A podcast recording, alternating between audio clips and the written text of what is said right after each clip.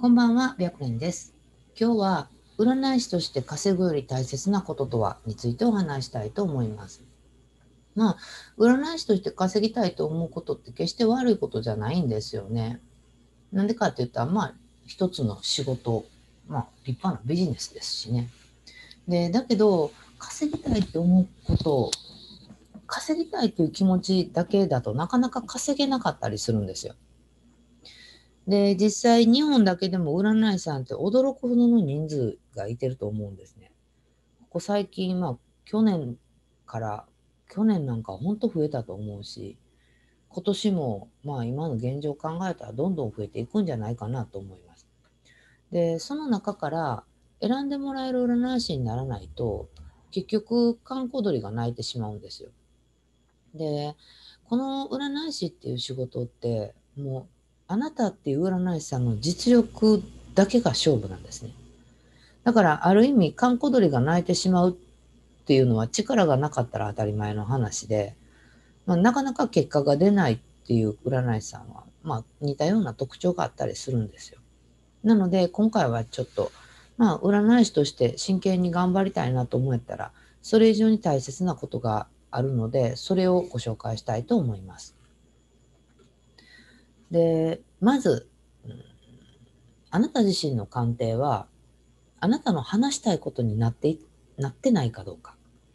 で結構多いんですけれども、彼と復縁できますかっていう相談内容に対して、彼よ彼との復縁よりも新しい出会いがあるからそっちに行った方がいいよみたいな感じ。で、こんな鑑定をしていると、まあ、そもそもが間違ってるって言えるのかもしれないなと思ってます。で、なんでかって言ったら、復縁できるかって相談されてるのに、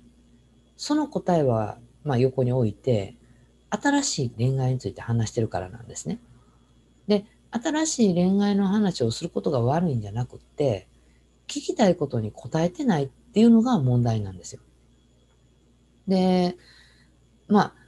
あ、うんと、占い師さんが話したいことと、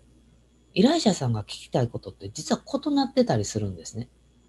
で、まあ、占い師さん、あなた自身も、えー依頼者さんから相談内容を聞いたら、まず鑑定すると思うんですよ。すると、まあ、鑑定結果の中にはいろんな結果が見えてきますよね。で、さっき言った、まあ、復縁相談やった場合、で、その結果が復縁はできない。で、新しい彼が近々できる。みたいな結果だったら、新しい彼ができる方が、この相談者さんにとって幸せやと思うんですよ。だからつい、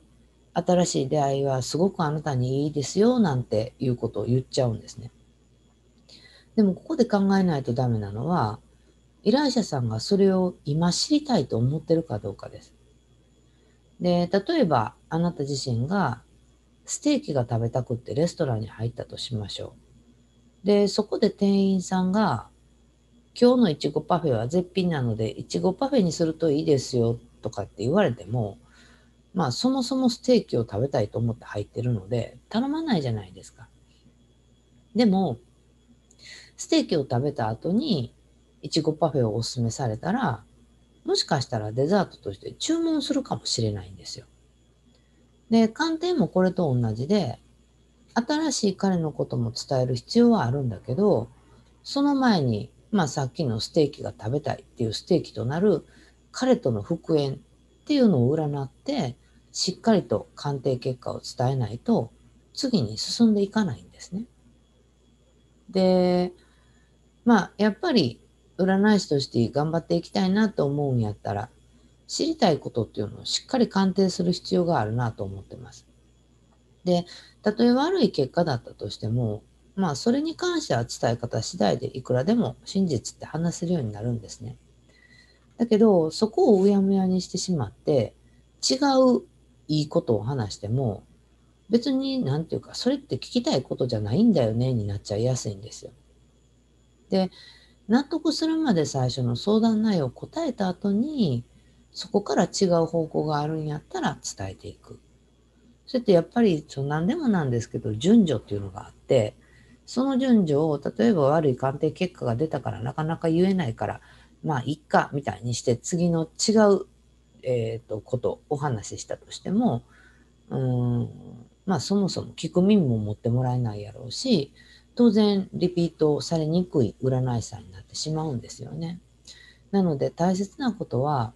依頼者さんが知りたいことをしっかりと占うっていうことなんじゃないかなと思ってます。で、まあ、決して占い師さんが伝えたいことを話すんじゃないっていうことなんですよね。で、それが分かってくると、まあ、鑑定の流れもスムーズになっていって、スムーズになるっていうことは、依頼者さんとの言葉のキャッチボールっていうのが上手にできてるっていうことなんですね。で、その言葉のキャッチボールを上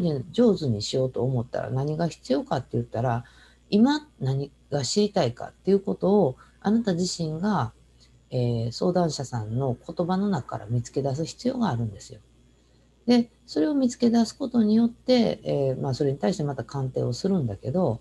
えー、そうやってその、今知りたいこと、今知りたいことの繰り返しなんですね。で、それを一つずつ丁寧に鑑定していくことができれば、うん、最終的にはすごくいい鑑定、すごく満足してもらえる鑑定になっていくんじゃないかなと思います。なので、基本的には、相談者さんが知りたいこと、